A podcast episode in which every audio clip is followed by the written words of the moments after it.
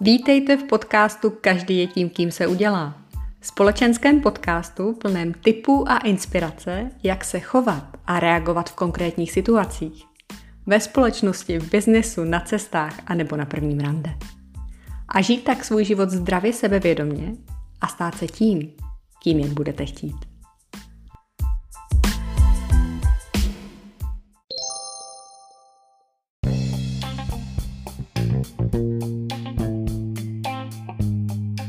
Často si říkáte, proč já jsem raději nemlčel nebo nemlčela? Možná ano, možná ne, ale jsou situace, kdy se nám mlčet skutečně vyplatí. A proč? Odpověď najdete v dalším dílu společenského podcastu, u kterého vás vítám. Proč nás ale mlčení při společenské i obchodní interakci tak děsí? A proč ho neumíme ustát? Odpověď není vůbec složitá. Mlčení, jehož důsledkem je obyčejné ticho, někdy možná i takové, že slyšíme svůj vlastní dech, nás děsí proto, protože v nás evokuje vlastní neúspěch. Mlčení pro nás znamená, že nemáme co říct. Něco neznáme, o něčem nevíme a působíme tak nudně a hloupě. A proto se to okamžitě snažíme zamaskovat mluvením či vtípky o čemkoliv. A jelikož jedinou naší starostí je, aby nebylo ticho, přestaneme si často dávat pozor na to, co vlastně říkáme. A pak litujeme. Vůbec si nepřipouštíme, že v určitých situacích je mlčení nejen projevem zdravého sebevědomí, ale také jedinou správnou reakcí. A o které situace se konkrétně jedná? Například, kde opravdu doporučuji mlčet, je prostor výtahu. O tom je více jak známo, že tam dokážeme vypustit opravdu neskutečné informace. Takže i kdyby přistoupil ředitel, na kterého chcete udělat před poradou dojem, nebo ta kočka ze třetího, kterou chcete pozvat na rande, omezte svou výřečnost na pozdrav, rozloučení a maximálně přání hezkého dne, které doprovodíte úsměvem.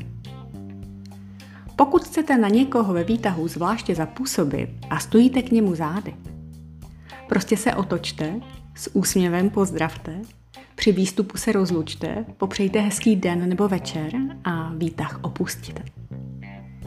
Pokud si skutečně nemůžete pomoct a s osobou vašeho zájmu mluvit prostě chcete, vystupte společně a vyřiďte si to mimo prostor výtahu. Další situace, při které se mlčící ticho vyplatí ustát, je například taková, kdy k vám do kanceláře dorazí váš nadřízený nebo přímo ten nejvyšší, s tím, že s vámi potřebuje co si probrat. Sedne si naproti vám a nějakých pár vteřin, které se zdají šíleně dlouhé, mlčí. I kdybyste se měli kousat do jazyka, prostě to vydržte. Mlčte a za každých okolností nechte začátek rozhovoru na něm. Je to projev respektu.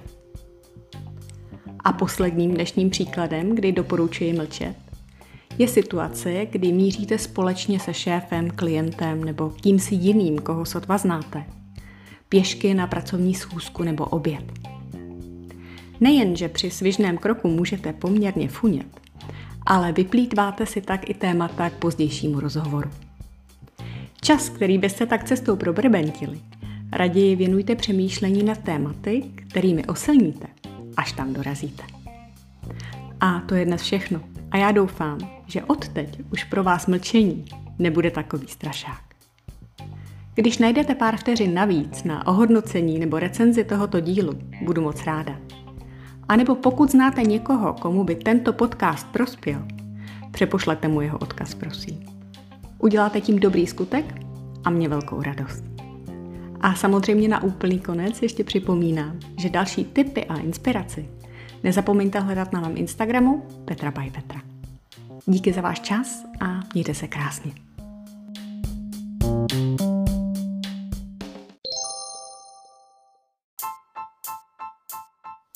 Nacházíte-li v tomto podcastu inspiraci a motivuje vás, sdílejte prosím jeho odkaz dál.